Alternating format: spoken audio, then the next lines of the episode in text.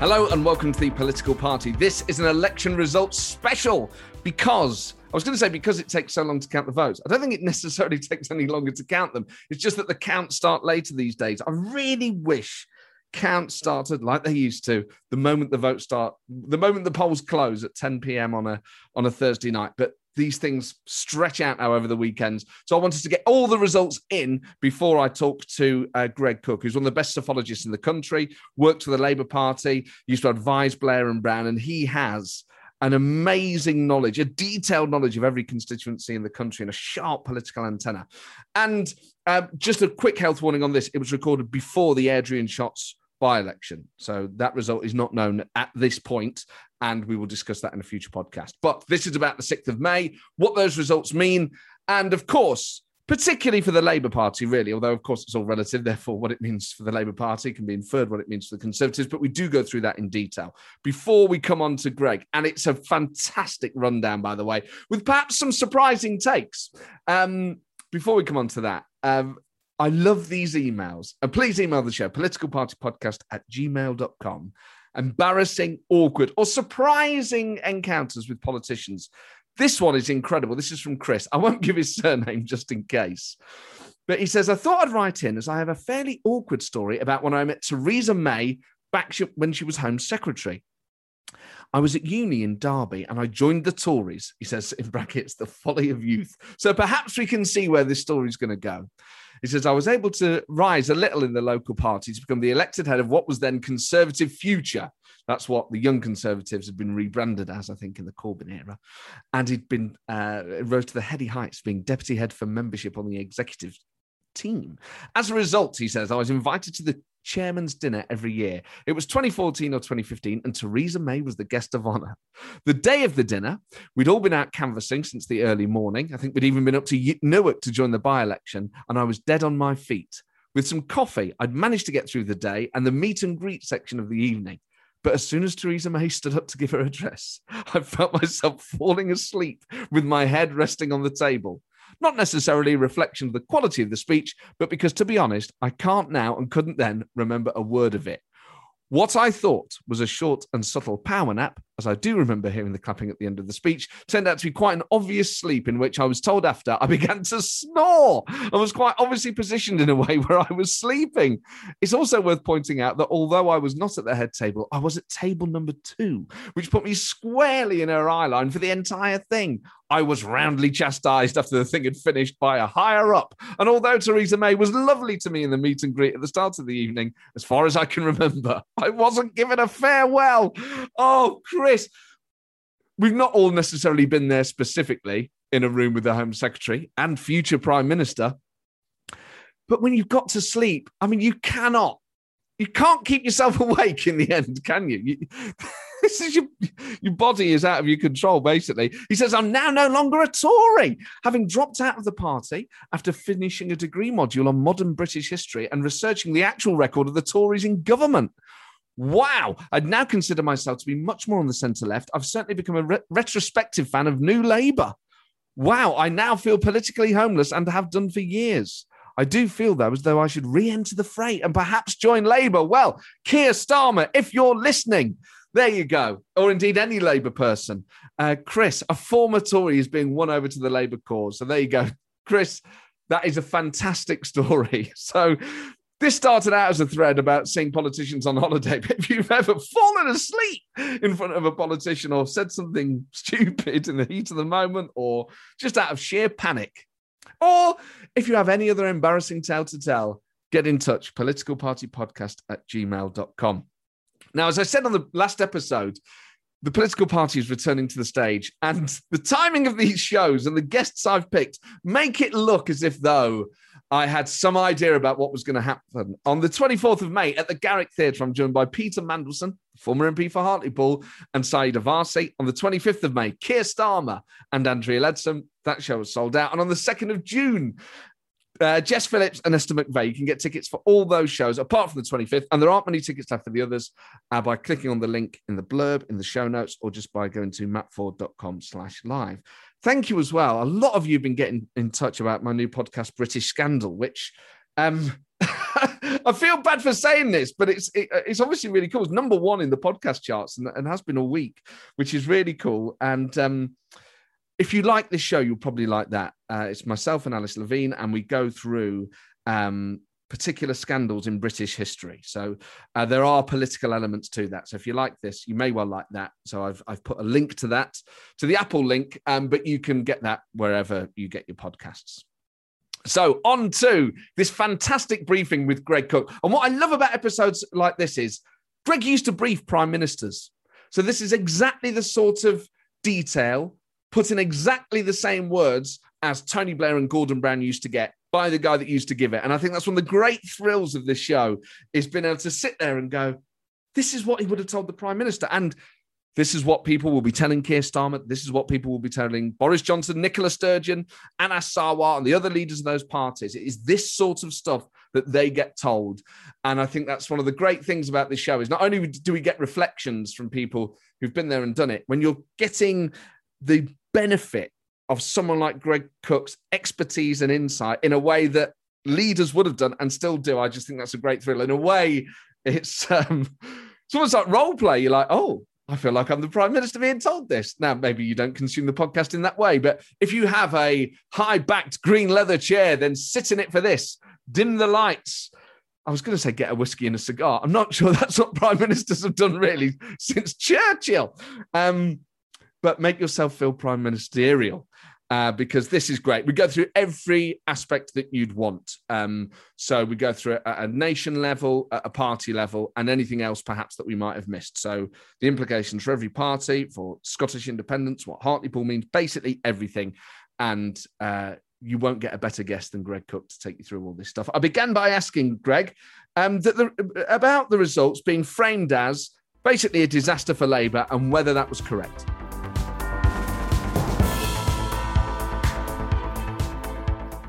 Um, yeah, I mean, I I have to say, I've you know, I'm familiar with the results overall, but I haven't looked at every kind of entrail uh, and every detail as I you know in the past might have done by this stage. But I think uh, you know, I think that is probably a fair assessment. I mean, I think if you look at the benchmarks which people set for the parties before the election, what would be a good and bad result uh, for them the, the, where the Tories came out was on the whole at the very good end, if not beyond it, in one two places. Um, you know, it wasn't, uh, you know, there were setbacks for them as well with a couple of the mayoralties where they lost, but overall, it, you know, shows them as sort of bestriding the scene really uh, at the moment. Um, for Labour, I mean, there were some mitigations. I think the result in Scotland was better than uh, anyone would have anticipated six months ago uh, even though they lost a couple of seats. I think they've uh, you know held their own there. The result in Wales was probably much better than most people would have ex- expected. You know, they came within an ace of getting an overall majority for the first time there. Uh, so those were both very important uh, pieces of you know progress. There were the two mayoral gains, uh, one of which was inspected, the other one which was uh, not entirely expected, although you know it was a slight freak of the electoral system, but nevertheless quite uh, impressive to have a Labour mayor in Cambridge and Peterborough. Um, but uh, overall, if you then, you know, if you look beyond that, uh, it's uh, pretty much a disaster, to be honest. I mean, I think per- personally, looking at these elections uh, over the last year or so, when we knew it was going to be the two years worth of local elections combined, I think a lot of us had a lazy assumption that it wasn't going to be that dramatic. You know, we've seen followed in detail these local elections, and most of these councils elect um, in three years out of four. And on the whole, it's the same wards electing the same parties, uh, you know, again and again. We thought, well, 2019 is an aberration. It's out of the way. We're going to get back to normal now. Labour was in the lead in the polls briefly last year.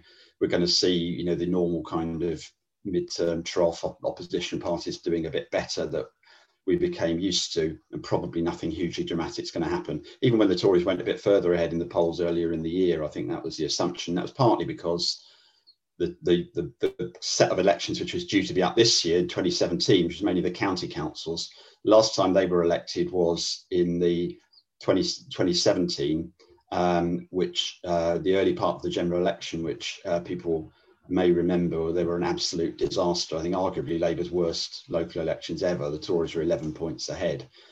Um, and so it was could almost not fail to do better than that, uh, at least in those elections. So we thought it would be, you know, fairly even. The two big mayoral contests in West Midlands and the Tees Valley would be tough, but Labour wasn't completely out of contention.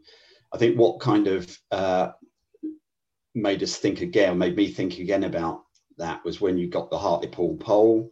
Uh, and then when you've got some other polls showing these Tory mayors were going to win on a big scale, and it was a reminder that you know this is the first set of local elections which the Tories have fought under Johnson. So if there's going to be any um, you know Johnson halo uh, effect, it was going to make itself felt.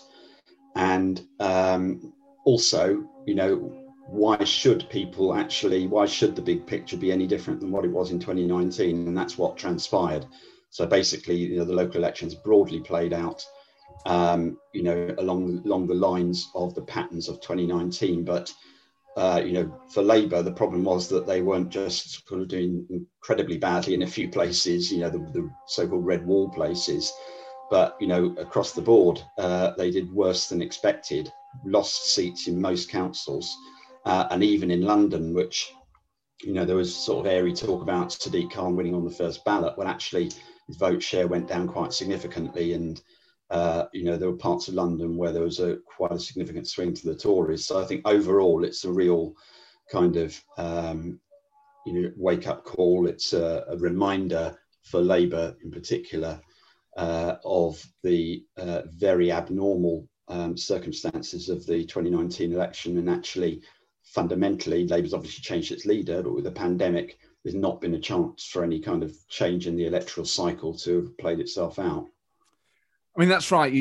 It's, it's, we're basically where we were in 2019. But as you say, the one big thing that has changed is that Labour has a different leader and a leader very who is very different to his predecessor. It's not as if they chose another Corbynista who's on the hard left, who's kind of people might fear is pro-Russian or pro-Iran or all this sort of thing. Keir was a very different prospect, uh, and just in terms of ability, is different. He is more professional. Um, it's not unreasonable to have presumed that that might have shifted the dial a bit. So why didn't it? Um, well, I mean, I'm, I'm a believer that uh, you know leaders are you know the, the, kind of defining factor in politics and electoral outcomes.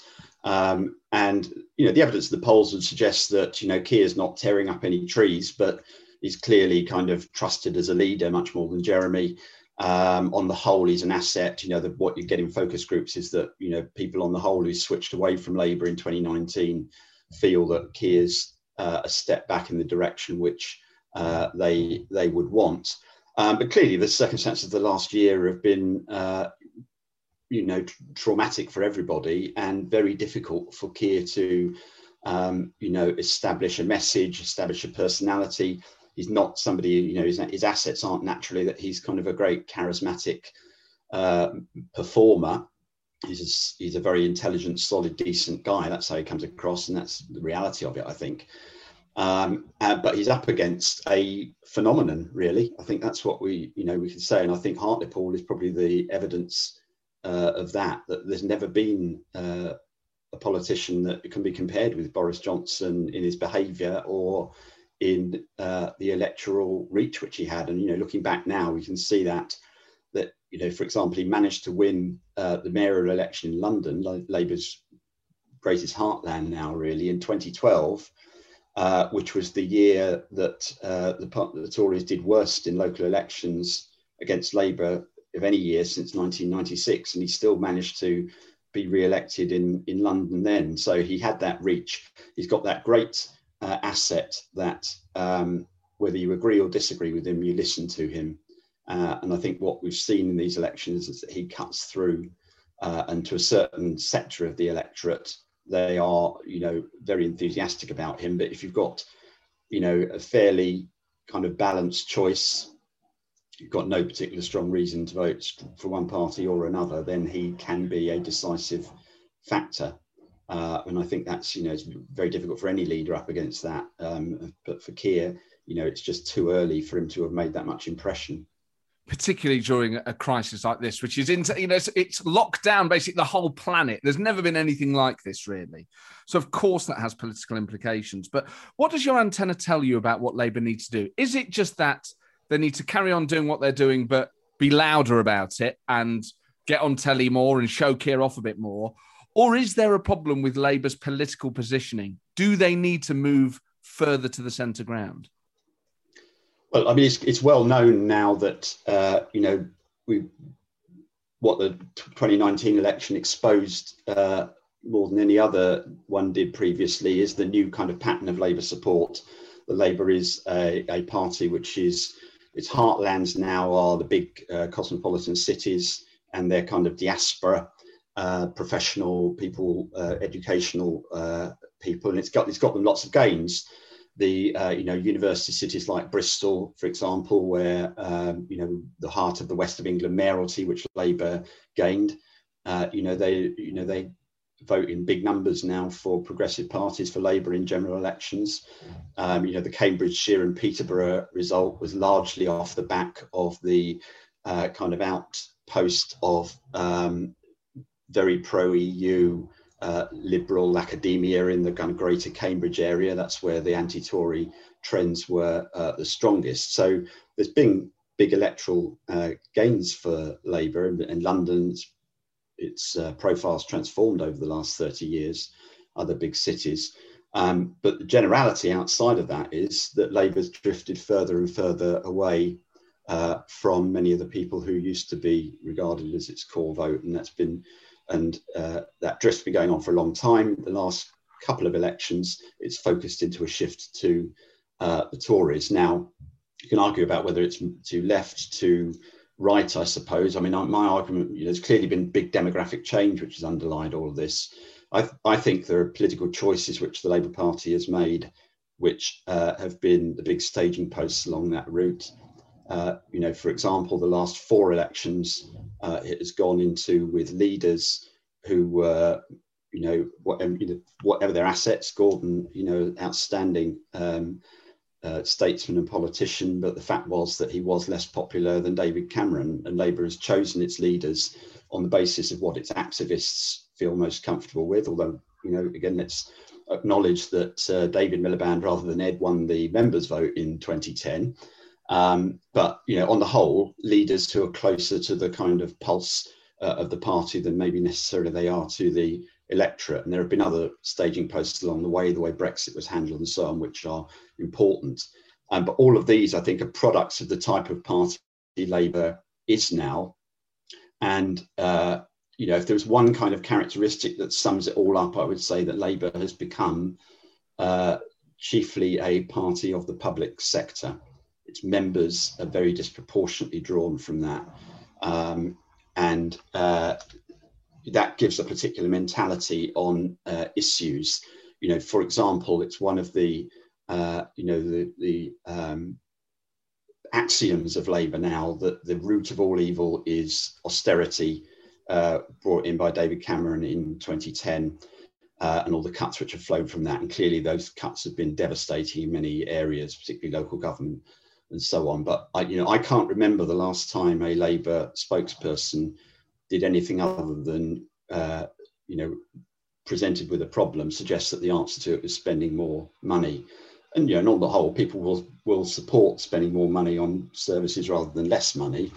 Um, but uh, what it's ignoring is the fact that the Tory austerity, as, as it's called, uh, was uh, you know not popular with the public, but it was accepted as necessary.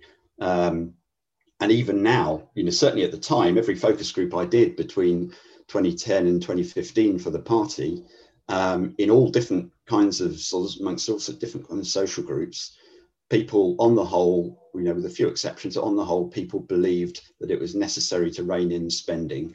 Worse than that, from Labour, they had this uh, view that the the need for that was because of what Labour had done uh, and the party, which which they felt the nation had had uh, spending under Labour, and that is something which uh, hangs around it. And I think until Labour gets a more nuanced view about, um, you know, its attitude to what it calls austerity, but you know, is actually about kind of responsibility with public spending. And clearly, with COVID, that's going to be becoming an enormous issue over the next few years. Um, then I think it's it's out of tune with the instincts of many of these uh, former voters. The second area I think which flows from the public sector angle uh, is that Labour has given up completely on the idea of reform, modernisation of public services. And if there's one thing Labour should be, it should be about making public services the highest quality, the most customer responsive they could possibly be uh, for uh, you know all of us who pay for them and use them. Um, but now, as I say, the solution is always about spending, and to the extent that there's uh, you know any discussion of reform, it's usually about uh, sort of ideologically excluding the private sector from any involvement in it. Uh, you know, and that's not to say that there aren't you know many there's, valid arguments for many of these things, but uh, it's again, it's not the instinct which uh, most people have about how things should be run. And the result is that, you know, many of these uh, red wall areas uh, where demographic change has been taking place, they've lost all the kind of um, roots which they were given through, you know, in the coal fields, you know, the community uh, binding of the NUM and the fact that everybody worked in the same industry and so on. That's now ancient history. The, the you know, Labour's been surviving for many years now on the kind of community tradition and loyalty and what you find is that when that breaks down, and when people find they've got an you know an alternative which is actually more attractive, you get the kind of extraordinary results which we've had in the last two elections. And the scariest thing from Labour's point of view, to my mind, is not you know just what happened in 2019 with the losses then.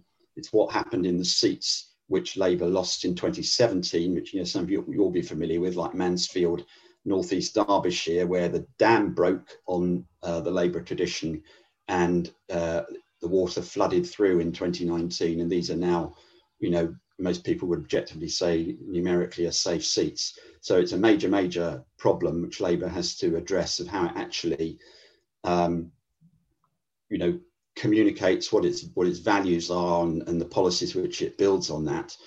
I, you know, my view would be that the, what they shouldn't do is to kind of have a red wall project and focus on on uh, you know uh, retail uh, policy offers, uh, what they need to concentrate on is to present themselves as a credible, responsible government for the whole country, which will bring all those areas along with it. And and you know, while they can't win an election without those areas, they also can't win an election without places like Milton Keynes and Swindon and uh, you know the traditional kind of inverted commas Middle England marginal battlegrounds. So that's what they should be concentrating on. That's what Keir, I'm sure, uh, will be trying to present over the next few years.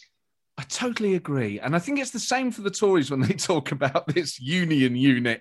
We're going to appoint a guy that's going to keep Scotland in the UK. You think that's not how this works. And in doing that, you're kind of saying there's a problem, you know, and, and by definition, you're saying we need to talk to these people differently. I, I mean, I know it's hard to do, but I, I totally agree that the, the whole thing is talk to everyone. It's not a problem. There's most people in Britain have something in common. There are huge things that we have. And that's not just about the Union and Scotland and England. I think you're not going to find two countries on earth that have more in common than Scotland and England, and of course, Wales. So it, it shouldn't be that hard to say. I mean, particularly after a pandemic, that we've all been through together. Obviously, there are differences in the way that people have experienced it in terms of, uh, you know, demographics and age and income and all those things and race. But still, it has been a stressful time for all of us. And if you can't bring everyone together on the back of that and see that, in a, you know, it's been a very, very difficult time, but in that sense, it's been very bonding. I don't understand how people think about politics sometimes. I think it's it's not mm. it's really not that hard to say. If you went to university and you're well off and you live in London, Actually, there are loads of things you have in common with a former coal miner in the northeast of England. There are loads of shared interests. Like those things don't make you totally different people. And if you can't, I mean, any major party should be able to bridge that gap. For some reason, why do Labour find it so hard? Or why is why is Labour since New Labour found it so hard? Well, I mean, that's the point. I mean, uh, it has achieved this. I mean, I've, I've uh, this is a, a, story which goes back decades. You know, really, Labour's relationship with the uh, with its working class support. Um, the, the, one very interesting kind of example of that, um, you know, if, I think you could probably uh, make us quite a strong case that the high point of class voting was the 1964 election when Harold Wilson just sneaked ahead. And probably, the, if you know, if you were able to make these measurements, you'd find that, you know, the constituencies he won all had a kind of manual working class majority. The ones that the Tories won had a white collar majority. That's the point from which everything has changed. Now, the 1970 election, Labour uh, lost um, unexpectedly.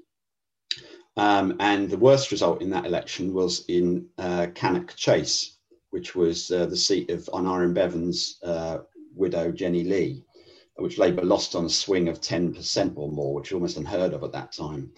Uh, now, Cannock Chase is a mining area, still was a mining area at that time in Staffordshire. Um, and uh, right through the last 50 years, it's popped up again and again uh, you know, as the sort of exemplar of this story. So Labour kind of narrowly regained it in 1974, lost it heavily in 83, narrowly regained it in 92, won it with ease through the new Labour years. And in 2010, it, the Tories won it from number 205 on their winnable target list. And in, I think, two out of the last three elections, it again has had the biggest, almost the biggest swing in the country. And last week, symbolically, uh, the Tories actually got a majority on the local council for the first time. Um, so, you know, the, the story of Labour's travails in, uh, you know, industrial areas and mining areas is one which has gone on through the 70s and 80s. You know, your old region, the East Midlands, one was particularly, you know, concentrated numbers of these seats which were affected over that period. And the 70s and 80s, the big story was about um, uh, what, what was called aspiration, which was basically about how all these miners now had tellies and went to Mallorca on holiday. How could you ever expect them to uh, vote Labour uh, again? Um, but indeed, they did, and on a big scale in '97 and 2001, when Labour had a big national appeal. They were, was areas like that which kept the Labour government in 2005, um, but which have now deserted Labour for the Tories on a quite a big scale. Cannock Chase, the Tories got 66, 67% of the vote in the general election in 2019. It's um, in Labour last week, Labour literally lost every seat that it was uh, contesting. Now we, it's slightly different because people talk about these as kind of left behind towns, left behind by globalization. I'm sure, you know, these things have a meaning, but you have to be very careful that you don't sound patronizing and that, you know, we should all be on the, you know, the uh, conveyor belt towards, you know, middle class nirvana of living in somewhere like I do in southeast London, where you've got wine bars and coffee bars, and uh, you know, people are living it out on the street, and people can pick and choose when they go into work uh, in the office nowadays. Uh, as something which everybody else aspires to, but others aren't able to because they've been left behind. Uh, you know, you have to accept that uh, people have different outlooks, different values, and they have pride in their areas. So I think the language which he's talked about uh, is very important as well. Pride was one of the, I think, 2005. That was kind of the word of that campaign. There was the respect agenda, but I remember, particularly in the local government elections around that time, it was that whole thing was proud of Hammersmith and Fulham. In fact, I remember the Labour Party broadcast, proud of South Dorset, proud of Gedling, you know, all that. Yeah. Labour at that point really understood and what it was able to do, and again, it's not that hard. These aren't insurmountable things. They're entirely consistent to go. People like where they live and they want they want it to improve it. It's not that they think it's perfect, but they want to really like where they live. And that applies on a national level as well. They don't want to feel down about the country. They don't want to feel like we've all gone backwards. That doesn't mean that they don't think there are problems that need sorting out in work poverty, unemployment, racial and uh, other divides. But fundamentally, I think it's that Labour, for basically the last at least 11 years, hasn't really sounded like it likes the place that much. And it doesn't mean that you have to sing Rule Britannia and wave Union Jacks. There's a kind of smell that's given off. And certainly waving the Palestinian flag en masse at a party conference does not send a message yeah. that um, Britain is your first priority. So yeah. maybe it's maybe it's just a simple attitudinal shift. I think it's it's also uh, you know of its nature. If you're the opposition party, you oppose. That's what you do. Uh, you know, and if you're, you know, sitting in Parliament and the Tories are bringing forward a lot, bringing forward a lot of, um, you know, things that you disagree with, then you're going to kind of present that to the uh, the public as these great wicked things which they're doing, and it's it creates a kind of mood of negativity uh, around, which I think is is hard to do. You know, logically, you'd say if you know one of the issues for Labour, which is different now from the 80s, is that it needs to get nearly all its extra support from the Tories. You know, there's no centre ground which you can get it from. But logically, you'd say, well, if you want to get switches from a party, actually, you should be cozying up a bit closer to them. Um, you know, because if you insult what they're doing, you're actually implicitly insulting all the people who voted for them and the judgment which they made, and you're relying on a kind of bias remorse. So the balance to strike uh, is uh, is very important there as well. The other point about 20, 2005, of course, uh, as well as the points you make, is that on the Tory side, uh, they were running a very sinister campaign there about immigration. Um, with which the, the do you know do you are you thinking what we're thinking yeah. Uh, posters uh, which was designed to tap into the uh, you know the the views which they thought uh, voters in many of these uh, Labour areas held. But because Labour, you know, was dealing with the immigration and asylum issue, you know, was perceived to have made mistakes, but was also perceived to be addressing it and dealing with it in a governmental way. People trusted Labour to continue uh, with it, uh, and you know, naturally, the swing which remained to the Lib Dems, also to the Tories, was was uh, amongst more middle class people over Iraq and other things in in that particular election. So uh, it's you know, and I still think you know I think one one of the the progress that Keir has made is that um, I, I, suspect you know I didn't talk to a huge number of voters that for those who were turning away from Labour, it wasn't with the kind of uh, you know active rejection which it was in 2019. It was a much more nuanced and balanced uh, uh, decision. And you know what all these results show us is the capacity which you have now when there aren't so many people who have you know core tribal loyalties to parties. You can get big swings in uh, in in short periods of time. Now it's obviously going to be monumental for Labour to turn it round before the next election, but it's it's at least you know something that's possible. You mentioned the word progressive earlier to, to describe Labour and other parties. And I just wonder if I know the Conservatives are called the Conservative Party, and literally that is the opposite of progressive. But nevertheless, do voters see the Tories as regressive? And actually, if you think of the way perceptions around the pandemic, so take out obviously all the incompetence, and I think a lot of that stuff is judgment deferred. That when you get the other side of COVID, however long that takes, and you have public inquiries, maybe public opinion starts to change a bit and more of the outrage will come. But at the moment, as people are just focusing on getting through this, and that's all they're thinking about, you can see why the vaccine has been a, a source of huge optimism, but also the furlough scheme. And early on, the government took away a lot of I mean, there are still, you talk to publicans about the economic problems that they face. It's not like they've solved every economic problem for now, but they at least allayed most people's first fear actually was, oh my God, am I going to lose my job? Can I pay the rent? Can I pay the mortgage?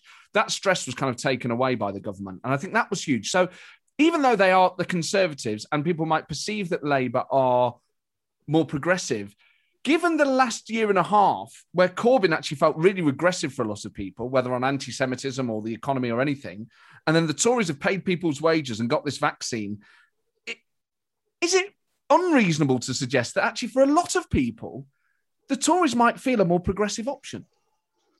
Yeah, I mean, I, would imagine most people wouldn't see things in terms of, uh, you know, how we would define progressivism. Um, you know, the, the, tendency always would be that, you know, if people were asked to define what the parties are about, that uh, Labour's about looking after poor people and about you know more equality. It's about the health service, and still, I suspect now, uh, you know, despite the um, the new kind of sources of support it has, people would still think the Tories are basically for uh, rich people. I think on the pandemic, I mean, my experience, I did a few groups, focus groups through the last year. Uh, and there's a core group of people who, um, you know, probably hate Johnson for pretty much everything he does, who uh, have got a very well rehearsed um, uh, you know, narrative of, of where it all went wrong, and they'll kind of acknowledge at the end that the the vaccine rollout has been, uh, you know, a success, um, but they still think it's been a disaster. Uh, and most, but the generality of opinion is that you know, how could any government have you know done much better? And you can understand why they made mistakes. I mean, my my suspicion is that you know any public inquiry is people are just going to want to move on from it um, and it's unlikely it's unlikely to be kind of a backlash because that will still be the the kind of general uh, mood. I mean, I think that the nature of the Tory government we have at the moment is is you know whether you describe it as progressive, throwing lots of money around, it's basically a function of Johnson and uh, his uh, the fact that he is he finds it almost impossible to do anything which he, he thinks is going to upset anybody.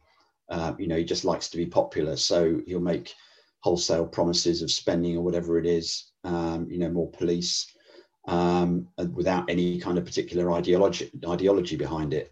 I think when push comes to shove, and if the Tories see that there's, uh, you know, an advantage in positioning themselves, you know, in the in the new kind of post uh, COVID world of public spending uh, restrictions, as sort of saying, well, you know, we'll spend what's necessary, but you know, at least you can trust us to have an eye on the um, you know, on the on the strength of the public coffers, whereas Labour would just be indiscriminate. I suspect that um, difference would would still, you know, resonate with most people.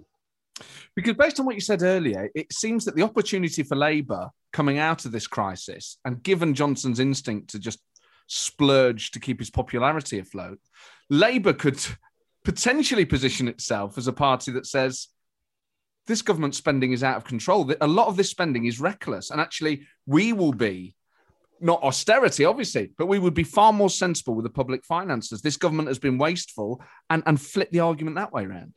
Uh, potentially. And I think definitely Keir would be a credible kind of, um, and Rachel Reeves would be credible kind of vehicles for uh, that kind of message. Um, but I think the Labour Party would have a long way to go to kind of convince uh, people, but but also it would also have to get it out of the mentality uh, of um, you know unspecified extra spending in every area. Because if you say that, well, the next question obviously is, well, what would you not spend that the Tories are spending? Um, so you know, I think that may well be the kind of uh, direction of travel they have to move in towards the uh, next election. A lot depends, of course, on you know the reality of the economy and what the what the Tories themselves do, and whether uh, you know that there is any kind of splurge, and whether people understand. You know, the Tories got a fairly credible excuse, it seems to me, if people in the red wall pop up in uh, three or four years' time and say, "Well, what about all this spending that you promised us?" Um, which doesn't seem to have materialised. Um, I don't think many electors think in those terms anyway. But theoretically, if that was the case, well, the Tories could very easily say, well, sorry, you know, we just spent, we just borrowed 250 billion pounds or whatever it is, keeping you all in work uh, during the pandemic. So I think the, the, the, you know, the, the game has changed, the, the ground has changed for all of these uh, uh, issues. And it will be at least a year, I think, until we find out where the parties are differently positioning themselves on it. And ultimately, that that exposes something that I don't think a lot of people in politics don't understand is if if you can make people like you, you can change your argument and they'll go along with you because they'll go, you know what? I know you promised to spend a load of money around here, but you've told me that you borrowed all the money because of COVID, and I kind of get that. And that doesn't mean I feel betrayed. I get that the I get that things have shifted. When they don't like you, they go, Oh, that's a broken promise, you terrible lying bastards. So being likable is such an important part of politics. I mean, it's arguably the essence of it is do I like you or not? And we try yeah. and pretend this isn't part of it. And obviously, some of the la- leaders Labour have chosen are sort of in defiance of that principle. Um, so then, how does Keir Starmer make himself more likable than Boris Johnson? Uh, well, I don't think you know. I'm, I don't think you can uh, present yourself to the public as anything other than you are in this day and age. You know, people everybody you think of that you know is a celebrity of any sort, people feel they have a fairly good grasp of their kind of character, and uh, and usually they'll be broadly right. You know, the television is pretty unforgiving to of anybody who tries to repackage themselves artificially. The one thing which I do think uh, Keir probably needs to do is at some point have some kind of um, declaration that the Labour Party has changed in some way. You know, one of the things which uh, you know I think has been absent from the last eleven years really is any sense from Labour of acknowledgement that it's defeated, been defeated, and that even though it might think it's been right on the arguments, that the public doesn't agree with them. And I think it, you know that all actually kicked off with the very messy way that Labour left power in 2010, trying to hang on uh, in what was clearly a completely untenable scenario by trying to put something together with the Liberal Democrats, uh, and uh, and then becoming kind of resentful of the coalition and, and trying to sort of suggest that it wasn't a legitimate um, uh, government. Um, and the, the you know all these were perfectly understandable rhetorical arguments, but what it meant was that Labour at no stage faced up to the fact, the scale of what actually was, you know, I would argue one of its worst defeats in its history in, in 2010, to go from being a majority to uh, less than 30% of the vote. Um, you know, and that was that has never been acknowledged, and for different reasons. The same really has happened after each election. We had the Scottish debacle in uh, 2015. We had the the freak election in 2017 when Labour thought it, you know, felt felt like it was a moral victory. Um, no point has Labour actually stood back and said, uh, well, actually, the public don't really like what we've become, or they don't, you know, good proportion of the of the uh, electorate, including a lot of our ex-voters, um, are now, you know, they're, they're not, uh, you know, they, they, basically don't support most of the things which we take for granted. And that's going to mean at some stage, I think, which that Keir's going to have to say we've actually been wrong about some stuff. Uh, now, now, what that is, um, you know the, the, scope of it i don't know but i think there has to be a change message. Now obviously it'd be trite to call it new labour or you know that's to try and repeat the trick that was done in the 1990s explicitly by uh, blair's team when they tried to make people think that uh, labour was a uh, you know a reinvented party. But there has at least i think to be acknowledgement of a different direction uh, and that labour is actually listening to what the electorate has been telling it as a person with a very deep voice, I'm hired all the time for advertising campaigns. But a deep voice doesn't sell B2B, and advertising on the wrong platform doesn't sell B2B either. That's why, if you're a B2B marketer, you should use LinkedIn ads. LinkedIn has the targeting capabilities to help you reach the world's largest professional audience. That's right, over 70 million decision makers all in one place. All the big wigs, then medium wigs, also small wigs who are on the path to becoming big wigs. Okay, that's enough about wigs. LinkedIn ads allows you to focus on getting your B2B message to the right people. So, does that mean you should use ads on LinkedIn instead of hiring me, the man with the deepest voice in the world? Yes. Yes, it does. Get started today and see why LinkedIn is the place to be to be. We'll even give you a $100 credit on your next campaign. Go to linkedin.com slash results to claim your credit. That's linkedin.com slash results. Terms and conditions apply. You mentioned Scotland there, which is really interesting. Just before we come on to Scotland, on London, as you said, the, the, I'd seen Twitter, and obviously, believing what you see on Twitter is a fool's game. But there were people saying, "Oh, it's Sadiq Khan might win it on the first, on the first, you know, on, on first preferences." Like, oh my word!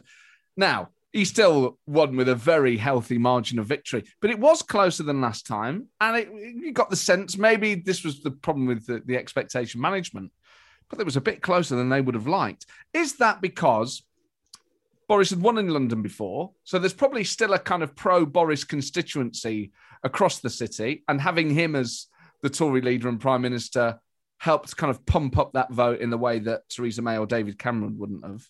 Or or is there something happening there as well? Are the Conservatives making deeper inroads in London? Um, well, I mean, I think what, what is kind of brought home to us is that you can't, you know, I've, I've probably been guilty of this myself. You kind of think there's some sort of, you know, magic dust over the greater London area, which um, repels Tories. Puts, puts, Robert, puts rocket boosters under Labour and means people hold their nose at the, at the at the at the at the words Tory, and there were a few kind of holdouts and the fringes of East London, but actually that trend was pretty inexorable and was potentially going to engulf Boris himself and Duncan Smith at the next election. Uh, you know, we've been reminded that there are still a lot of Tories in London. Um, you know, I think there was there were fascinating aspects to it. I mean, there's um, clearly there are a few areas where the Tories have been done permanent damage by Brexit. Um, you know, they've, they've through in uh, the West Central area, which is Westminster and Kensington, um, with a you know huge swing to uh, Labour there, and one can only attribute that to the fact that you know these are uh, people have who have a huge stake in the EU. They really, you know, Boris has really um, broken with them on that. You know, and there are other parts of uh, you know, Cambridge and Peterborough mentioned, and others where that's uh, clearly an issue as well. I think um, I would, if I was Labour, I would also be looking um, at potentially some, uh, you know, different groups in different parts of London where the trends have not, over the last couple of elections, been quite as rosy as they have elsewhere. You know, one of the areas which uh, Bailey won, which uh, Goldsmith didn't, didn't, was Brent and Harrow, and there's a whole big bank of um, uh, you know majority Indian origin voters. I think uh, in North Brent and Harrow, which where the swing wasn't so great last time. You know, and, and maybe needs Labour needs to be careful about too much taking for granted. You know, all um, non-white voters as necessarily being anti-Tory, and the, there might be trends underlying it there. But the general point is that this was a high point election for the Tories, and affected London to a certain extent uh, as well. There were enough parts of London, you know, there were swings to the Tories even in, you know, the, the you know the real kind of uh, progressive heartlands, you know, places like Hackney and Lewisham and places like that. Um, so uh, you know that's that that's the reminder that London isn't kind of sort of immune from everything else, uh, even uh, you know even though the trends remain contrary to what we're seeing in much of the rest of the country. And if you were Sadiq Khan or you were advising him, what would you do on the back of this result? Would you say, well, we just keep on doing what we're doing, or do you think, oh, we need to be more visible, or we need to talk about X, Y, or Z more? Um, well, I think Sadiq personally is, you know, is, is on the whole pretty popular. I think, you know, he needs maybe to get, um, you know, one or two achievements under his belt. It'd be, it'd be great if he could get Crossrail actually up and running.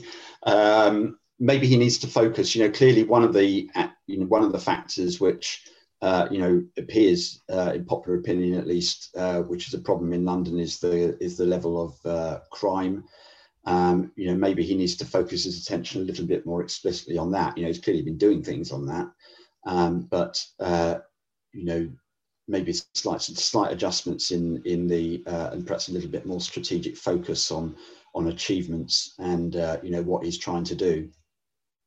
Let's talk about I don't think Scotland. anything particularly wrong. Yeah, go on. Yeah. Uh, Scotland, because uh, uh, if anything, it's the most fascinating part, and obviously because it has implications for the rest of the UK, and indeed whether the UK can be called the UK in a few years' time. Um, because of Scotland's system, it makes both sides on the union debate able to claim victory because it's basically 50 50. But what all sides have to kind of accept is the runaway popularity of the SNP is incredible. And I know that voters know that they've got two ballot papers. So on the second one, you know, that effectively tops up.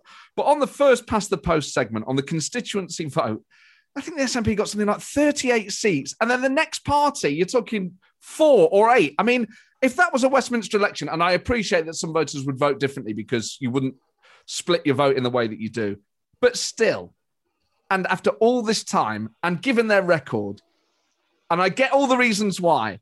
But, but, but, their popularity is something that anyone who's worked for a political party anywhere in the UK really has to marvel at.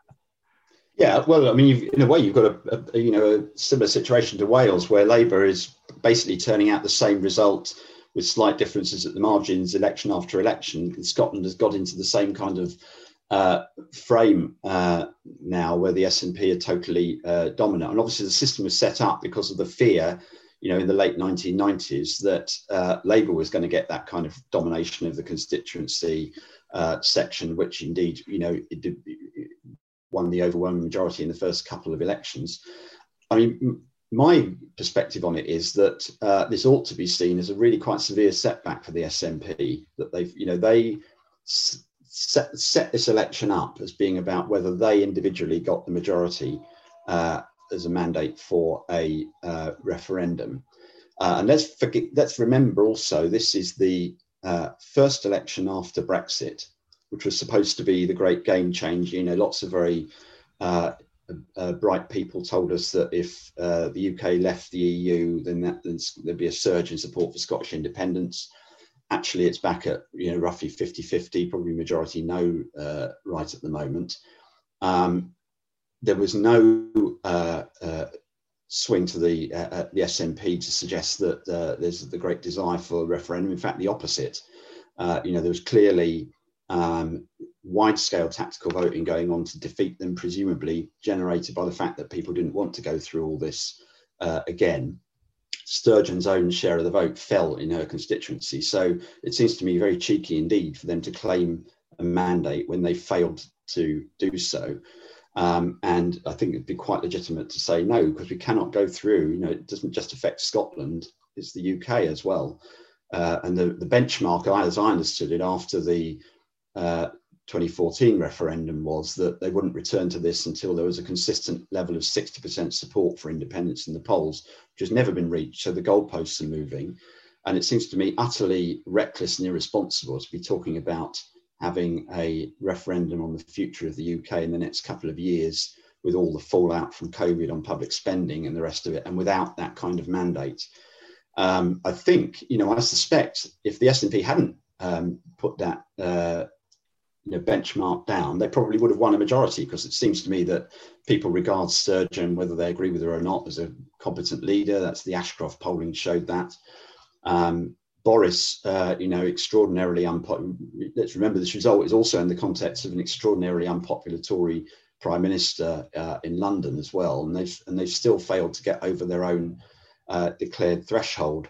Um, so I think it's a kind of um, it's, it's a terrible situation Scotland's got into. It's got a government has actually got an active interest in not making the system work uh, and not trying, you, you, know, show no particular, um, at, you know, interest in actually addressing some of the problems which uh, Scotland has because it's so fixated on this one issue.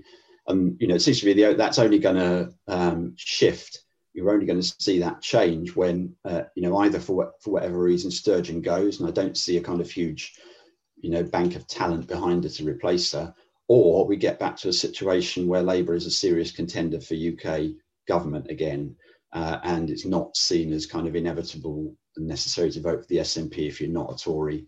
Uh, in Scotland, um, you know, you've got the choice of voting for for Labour. That you know, when we get to that point, then uh, I think, you know, maybe things might shift.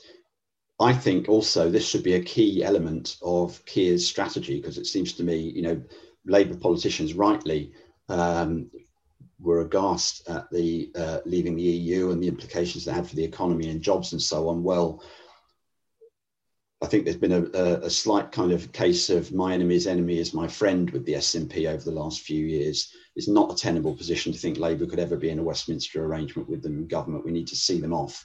And we should also be completely opposed to their separatist sort of philosophy, as much opposed as we are to the Tories, it seems to me. So I would hope that Keir will focus uh, you know, much more on opposing the SNP and uh, you know the the the issues which they're throwing up for the the uh, the constitution over the next couple of years. It also gives him an opportunity to to to put the SNP and the Tories in a in a basket together and say wherever you whether you live in Scotland or England, you've had governments that have done this, this, and this. And their handling of the pandemic has been broadly identical. There was no great creative thinking from, from Nicola Sturgeon. It was Tony Blair's suggestion that everyone get the first dose first that was the game changer, really. That didn't come from anywhere else. Uh, certainly didn't come from within uh, the Scottish government and whether it's on care homes, on drug deaths, you know, you can. There's a narrative that that Keir can attack, Keir Starmer can attack both of them on. Um, just on the numbers coming out of that election, then. So if, if you add the seats in the Scottish Parliament together, you could say, well, there's a pro-independence majority on the floor of Holyrood because if you had SNP to the Scottish Greens, who, to be fair to the Scottish Greens, are explicitly pro-independence. Whether that, that's wise, if you really want to have environmental impact, is another is another issue. But nevertheless, however, the crucial thing for the SNP is a referendum is a binary choice, and it does not basically exist at a constituency level. And on votes, if you add the votes of the so-called unionist parties together, although I'm sure Labour might balk at that, just in terms of it creates sort of Ulster-like images that that, that Labour might not identify with. But if you add effectively the, the, the Remain vote up, it is more votes than, than the Leave vote as it, as it pertains to Scottish politics. So for the SNP, surely for them, yes, they can say we're the most popular party in Scotland. Yes, they can point to the, the phenomenal results on that first ballot paper. But deep down, as you say, after Brexit, after Boris, after COVID, after Corbyn, they are still behind on the number on their number one priority they still can't do it. Now, what they might say as well, uh, the, the, the, the sands of opinion are shifting. You know, effectively, the, the Remain vote in Scotland is, is dying out. Is that as younger people come into the franchise, they are far more enamoured with Scottish independence, and it will only, uh, uh, you know, in five years' time, that will all change. Other people might say, well, the older you get, your perspective shifts, and you shouldn't just see a cohort as having one opinion throughout their life. I don't know what your take on that is. Uh, well, I mean, I think the cohort thing has been just demonstrated to be uh, way too simplistic over decades. Um, you know, for as long as anybody has been studying these things, they've been saying, well, you know, uh, the younger generation is more Labour, and so the you know over the period of time, then more Tories are going to die off, and the rest of it. Um, and it doesn't work like that. It's clearly a much, you know, as people get older, they're you know, again, this is way too simplistic way to look at it, but people become more conservative with a small c on average, and that compensates for it. It's why the argument about rerunning the uh, Brexit referendum was because of those changes was nonsense. Um, I mean, I, I, mean, you can do the math, and obviously, I'm, I'm, pretty sure that there was a majority, if they'd chosen to put it, of the uh, of in favour of uh, independence in the last Parliament uh, as well. Uh, the fact was, we have this kind of funny idea of a mandate uh, and the SNP set their own mandate, which was to get a majority. And uh, you know the argue, the answer that come back from the electorate is no, we're not giving you the majority. Uh, so that seems to me to be the the, the, the simple answer to it.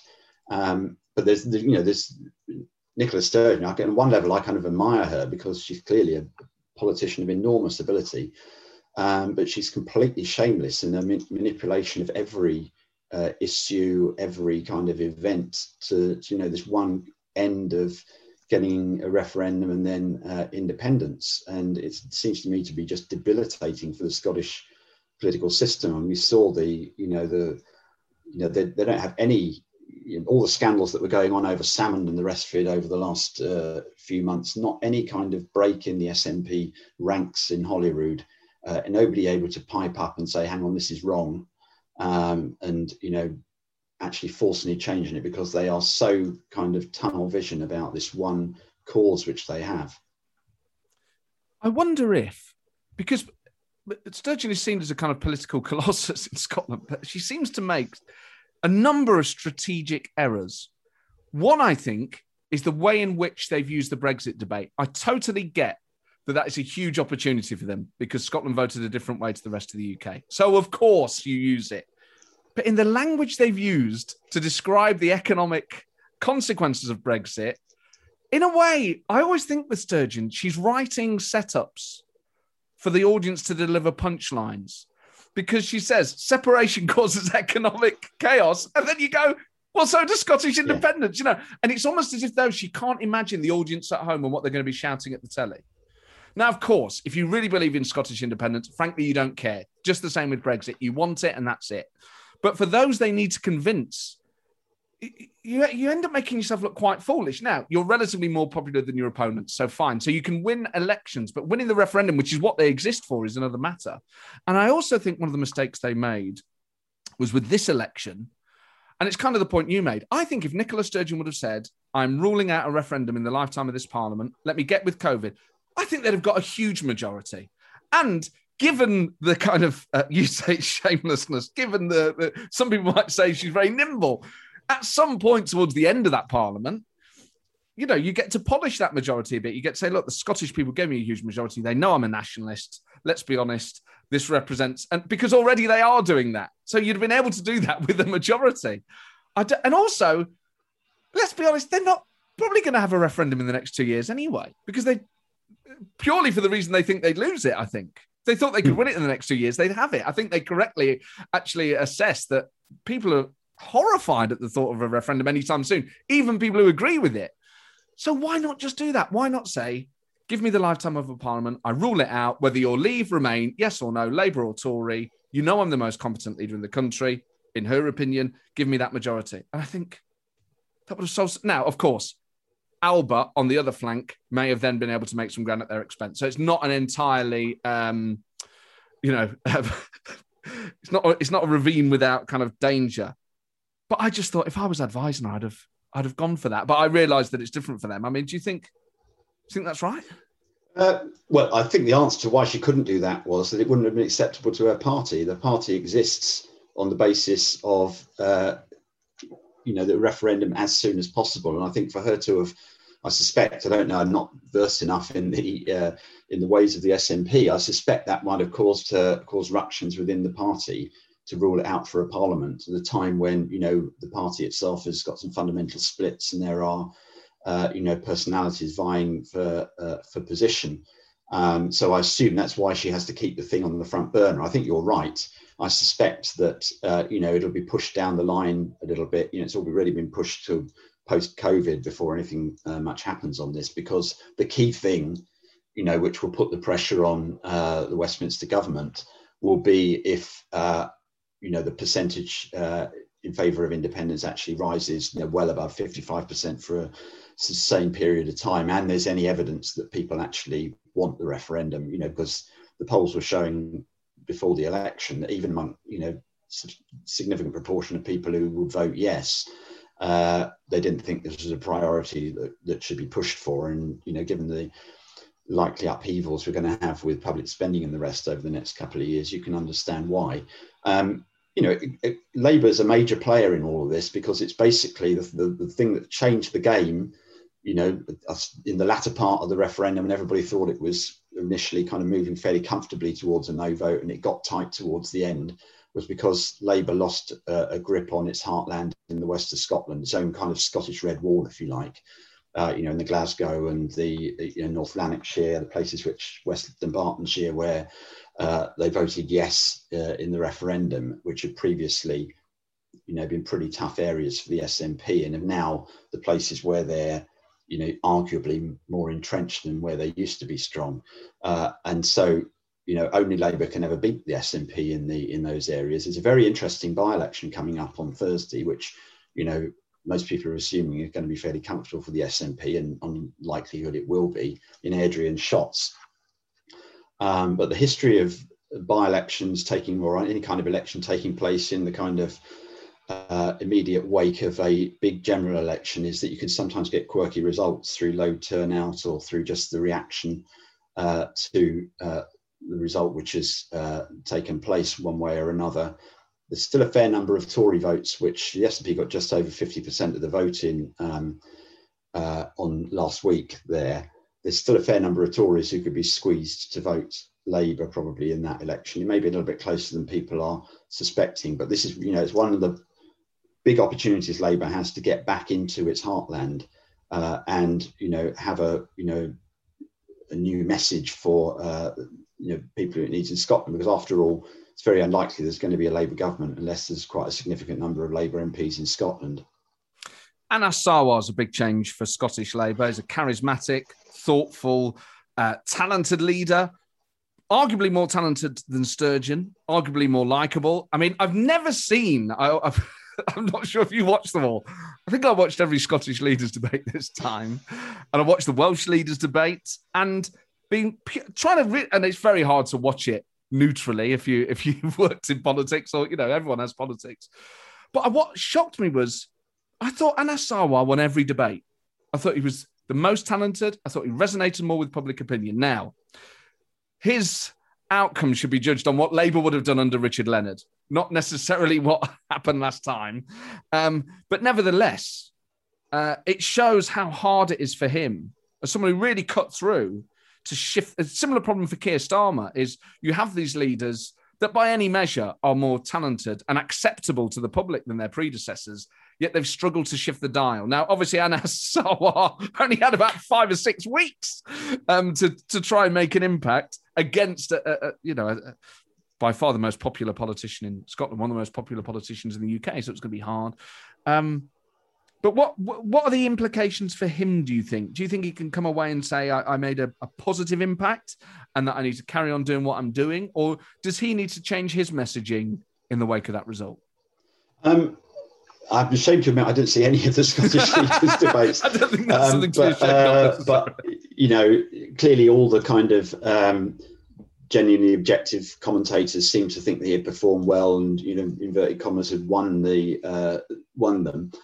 Um, you know, it's very early for him. I think the, the result, as it turned out, was uh, a lot better than it could have been. You know, Labour was looking at going down towards the mid-teens if it wasn't careful in terms of its share of the vote, uh, and probably losing all its constituency seats, and held on uh, well to um, to two of them, um, and clearly came out. You know, as you say, he's uh, clearly someone who's um, you know, got the capacity to get a message across in a way that perhaps Scottish Labour hasn't done before. I think, uh, you know, his Labour's the third party in Scotland, so it's it's going to be, uh, you know, hard for him to kind of get much of a hearing while all this debate is going on between Sturgeon and um, and Johnson over the, the, referendum and so on. Um, but I think, uh, you know, he's smart enough to kind of play the long game here, and when we get to you know, by-elections, and so the by-election on Thursday be an interesting um, indicator on this, and future by-elections then that might be local elections next year will be a good good opportunity for Labour to make some uh, steady progress in trying to reverse, um, you know, what's been a pretty traumatic five years, six years for them. Also, what he has is, let's say there is a referendum in the next five to ten years, or three to five years having him as a leading light of a Remain campaign in Scotland does shift things a bit. You know, I, I, I get the sense that he's able to appeal to people who would waver and keep them on side, probably in a way that very few politicians can. And that makes him a crucial figure. Perhaps. Yes, I think that's that's absolutely right, and and these problems arguably all started when you know the in the previous referendum campaign when the SNP was incredibly successful at painting Labour into a corner uh, as as playing along the Tory-led um, uh, no campaign uh, with the Better Together last time. You know, completely unfair allegation, but but you know probably the kind of uh, root cause of the uh, you know the, the, the swings in the Glasgow area, for example, and the, the hatred of the Tories reflecting itself in that movement to the SNP, which we've seen uh, since. So I think yes, you're right. So, you know, from what I've seen of him, I think he'll be a very effective uh, advocate for the cause, and it's very important that Labour is seen as uh, you know a leading non-Tory voice uh, in that, and then we don't get uh, a situation which, on the face of it, might be more likely as things are at the moment. This is an SNP versus Tory argument there were more explicitly positive uh, victory uh, outcomes for, for Labour. Uh, Andy Burnham having a phenomenal result, and in Wales. And one thing that binds Scotland, England, and Wales together is voters in all of those countries effectively um, voted um, for the party of government that had gotten through this crisis. Yeah. Well, I mean, Labour's been very, very dogged in uh, in Wales uh, through you know all the six elections. I think it has been to the Welsh Assembly, the Senedd, um, over that period, it's normally come out with pretty much the same result. It's never quite managed to get over the into the technical majority of 31 seats, but it's got 30 seats now three times. Um, and you know, most of us looking at it, I think, said, well, Labour's pretty much on the back foot here because uh, you've got these four seats in northeast Wales, which um, the Tories uh, gained in the Westminster election 2019, and one in South Wales. Um, the, the, the, Welsh system is less proportional. So if you know if you Labour lost those seats or most of them, it wouldn't have got them back uh, from the list uh, on the whole. Um, and they they looked very vulnerable on the face of it. But actually, Labour won most of them, lost one of them, but won the rest of them reasonably comfortably. won the seat back from Plaid Cymru and Rhondda, which has given them the position they are. So, you know, it's a really uh, right at the top end, I think, of the expectations because it was the same situation which, uh, you know, was was facing um, Labour in uh, much of England that you had a big S, a big UKIP vote from the 2016 election, uh, which all the polls indicated was going to go on mass to the Tories, and which would have uh, taken out a lot of those seats. But um, you know, Labour uh, fought that off, and uh, you know, very very creditable result from their point of view. and as you say, I think there is a um, you know the Welsh Assembly was uh, you know squeaked through uh, its referendum in 1998 or 1997 or whenever it was. Um, you know there wasn't a huge kind of public uh, clamour behind it. I think it is now kind of establishing itself, and you've got these, uh, you know, more of a uh, um, push for, uh, you know, even more powers. You know, I think part of the general trend with the, you know, the high-profile mayors now. You've got Andy Burnham, Steve Rotheram, who are national figures. No doubt at all, Tracy Brabin is going to uh, become one of those uh, as well. and it's it's gradually kind of shifting the focus of our politics, I think, to you know, so that we have more consciousness of the powers of devolution and uh, and the voices from individual parts of the country. And I think the Senedd is going to be a big benefit. He's going to benefit from that. We talk a lot about Labour heartlands and about the effect of constitutional questions on them, losing ground to the SNP in the wake of the 2014 uh, referendum, losing uh, the so called red wall to the Tories over leave. Wales voted leave and yet it hasn't turned its back on Labour. Why is that? Well, it's a very good question. I mean, I think if you look demographically uh, at uh, the South Wales valleys, they've got a lot of similarities with you know County Durham and uh, places like that.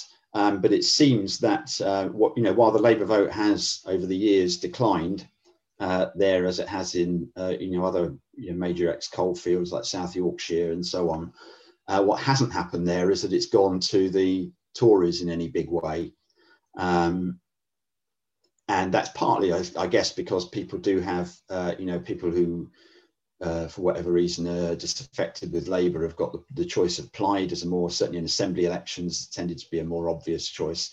But, I, but also, and these things are unmeasurable, it may just be that the, the, the sort of opprobrium of the Tories culturally in, in much of Wales still lives on in a way that it doesn't in the rest of the country. Now, it'd be very complacent from Labour's point of view to think that that would necessarily continue indefinitely. Um, but you know, it's one of the great joys of uh, of you know studying elections and following elections is that these kind of unmeasurable factors are still at play in different parts of the country, and you can't just um, you know turn everything into a spreadsheet or a model and think it's all going to behave the same way uh, in um, in every part of the country based on how many working class people or how many young people you've got or whatever. Um, you know, there are things uh, you know which you best described as political culture, which are and community effects incredibly important. You know, the fact that you know people's uh, tend to live with their relatives and friends and in areas which they you know where they they feel uh, happiest and most comfortable and so that creates you know magnifies all the all of these effects that these things are big dynamics uh, in election results. And i think wales is a great example of that. You know it behaves differently. You know it's, it's got it's had its own kind of red wall trend in in the opposite sense in that cardiff is now a huge labour or much, you know much of cardiff is now a huge labour stronghold whereas it used to be if anything tory leaning um, you know middle class city. Uh, and probably the welsh assembly has contributed to that because a lot of people in cardiff work there. Um, but we haven't seen uh, that red wall effect. Certainly not in South Wales. Arguably, you have in you know Wrexham and so on, but uh, you haven't seen uh, the the rise of the Tories, and certainly not the kind of enthusiasm for Johnson that you've seen uh, in similar places in England. And what of the Welsh national question then? As you say, the uh, the referendum to establish a, a Welsh assembly, and its its inception was different. It had different powers to to the to the Scottish Parliament. Uh, there was more of a clamour in Scotland for, for self representation, for a parliament of sorts, um, and, and for those powers to, to be there. Um, now, obviously, Wales and Scotland have different relationships with themselves, with England, with the rest of the UK. Um, Welsh nationalism seems to be more benign. Uh, there seems to be just less appetite for it. Why is that? Uh, I don't know to be honest. Well, I mean, that's a big for question. years and years and years, um, you know, the idea of Welsh independence, you know, wasn't even kind of advocated very seriously by the Welsh nationalists.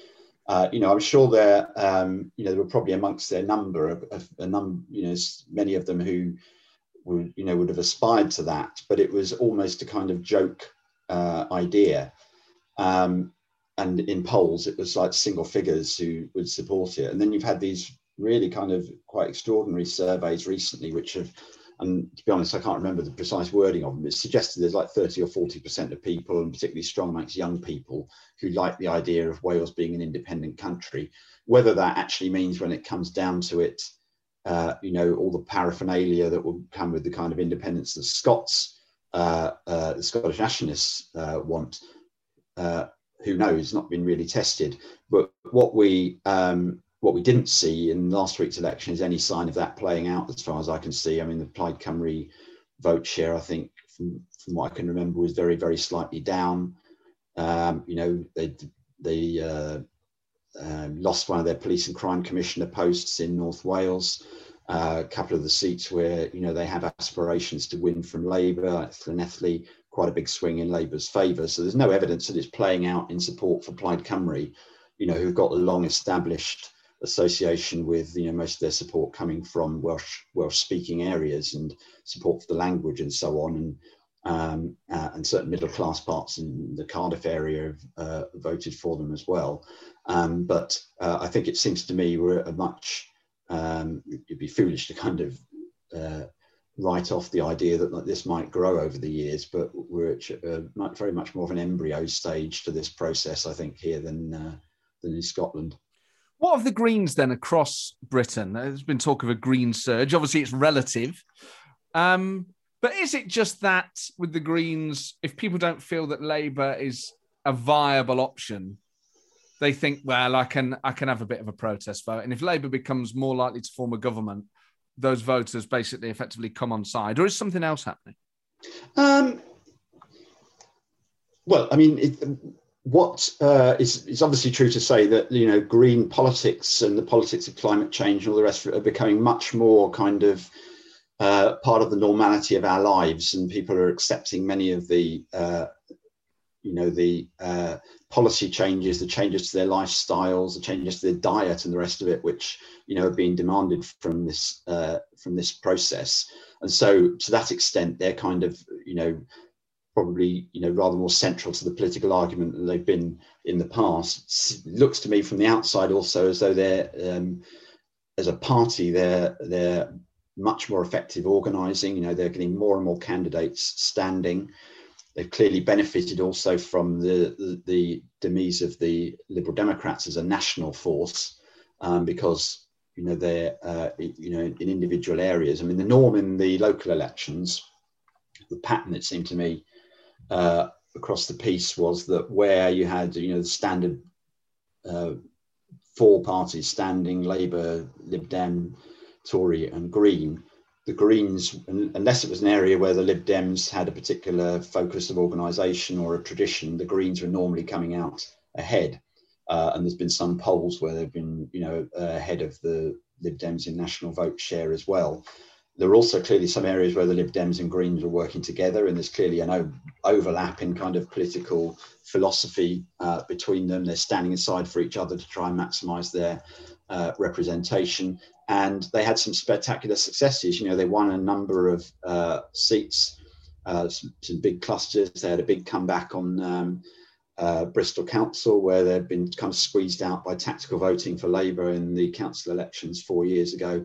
Lots of uh, seats which they won, and back in 2019, again uh, in the elections just before the Euro elections, there uh, they had sort of picked up seats in very unlikely places. Not always, you know, we shouldn't assume always that uh, these are people who are voting Green for ideological reasons. You know, a lot of the places.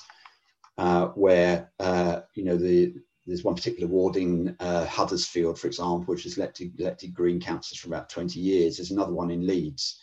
Um, and uh, these are relatively working class places. They're not places which you know, uh, got lots of what people would normally think of as uh, you know typical Green voters. So an element of it is also just the normal kind of Lib Dem like community activism and just being pavement politics and so on. But um, you know, I would expect that we're going to see um, see that trend grow.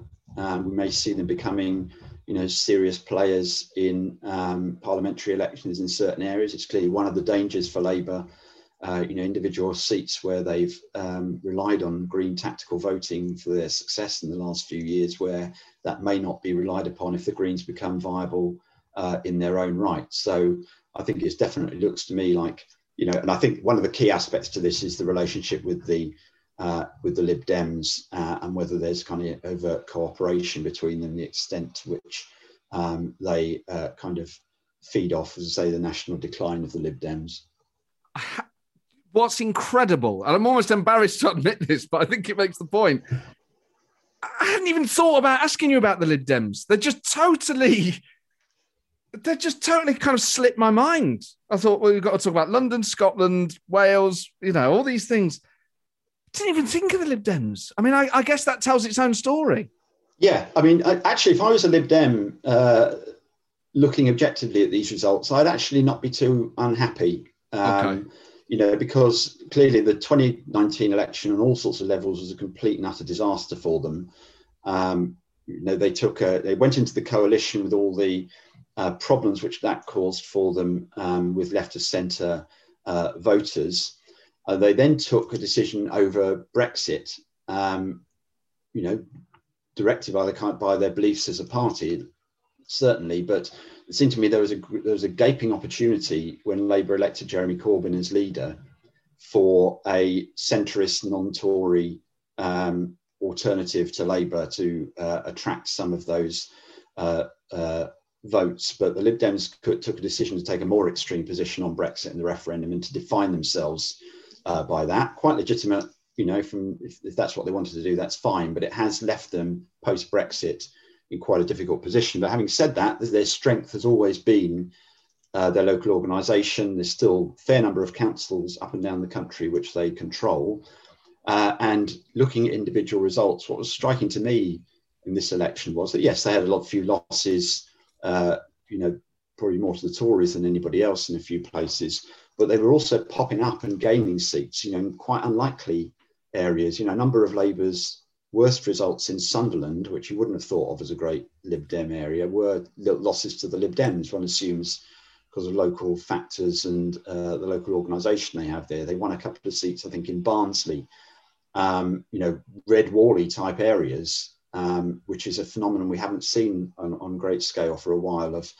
Uh, of people who, who don't want to vote Labour, um, but actually choosing the Lib Dems as uh, as an alternative. I think it's a it's a long way back for them to become a national force for them. And you know, the other side of that, um, symbolically, one of the most extraordinary results it seemed to me of the whole election was the Tories got a majority in Cornwall, uh, which used to be the you know the great Lib Dem centre. I think you know once heard somebody say that a quarter of all Lib Dem members at one point lived in Cornwall. Um, and uh, you know, big losses by them. So their southwest base you know, with, with the exception of uh, one or two untypical places like Bath and Cheltenham, uh, has pretty much uh, gone for them in national terms. They've got some some local government base still, but that is now becoming much more dominant for the Tories. But their ability to win seats off the back of uh, their local presence and local organisation is sustaining them still. And there's always the possibility that some, you know, probably most likely a parliamentary by-election somewhere, uh, something will give them a bit more of a profile what's been great about this, Greg, is there's positives for all parties. No matter who people listen to, who they is. support, they'll listen to this. Oh, actually, I feel good about the Lib Dems and positives for the SNP and for Labour. I'm not for... sure there's much you could say in favour of reform, but uh, yeah. No, I mean again. or yeah. Alba. no, no. but for the major parties, yeah. Comfort somewhere for, for all of them. Greg, it's always a pleasure. Thank you so much. No problem. It's been a pleasure. Yeah. Well, there you go. Greg Cook, do you feel like a prime minister? Did you feel like you were at the heart of Downing Street being told what's really going on out there in the country? Um, I did listening back to it. I thought this is absolutely great. And uh, Greg's knowledge and expertise really are unrivaled and unparalleled. And he's very modest at times in that interview. Um, he is absolutely on top of the detail. And the really interesting thing I thought was talking about, I don't even, I'm not even sure you can call it the vaccine bounce or whatever, but just the general sense that um, people have well, I guess there's two things. One, people have stuck with, in every nation of the UK that had elections, stuck with the government that led them through the crisis. That's true in Wales, in Scotland, and in England. Um, if you take the results at an England level. Um, but what's uh, uh, so there's that, but then there's also just this sense that oh, uh, the vaccine thing's going well, so that's helping the Conservatives. And I was really, I, I, just always like it when, you know, you got a bit of a pet theory and someone goes, I don't think that's going to play out. So something that I've thought might happen is after all this, and I obviously talked about this with Greg, after all this, will public opinion change? Will that sense of outrage be delayed? And once we're through basically survival mode, will people look back and will opinion change?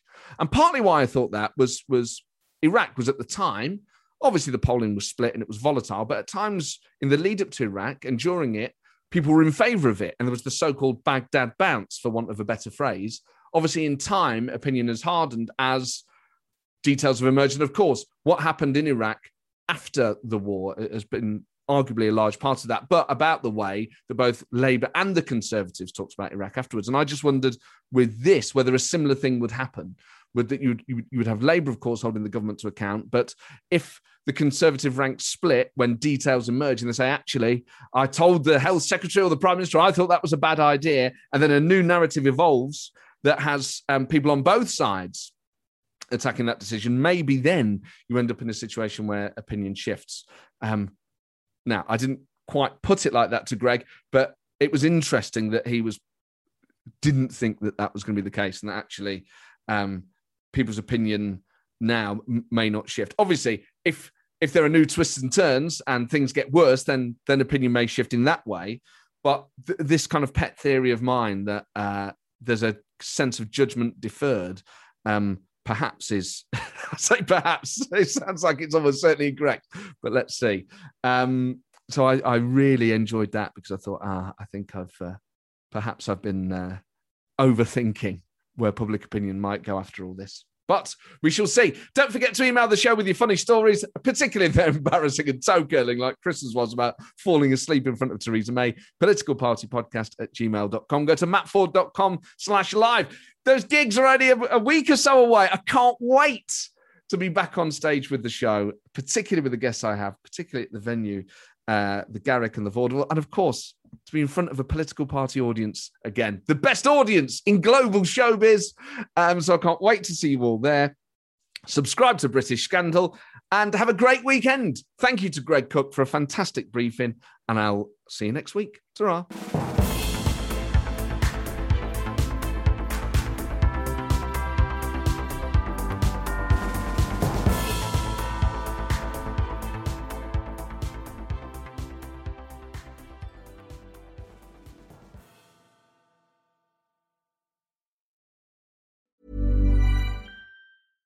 Selling a little or a lot?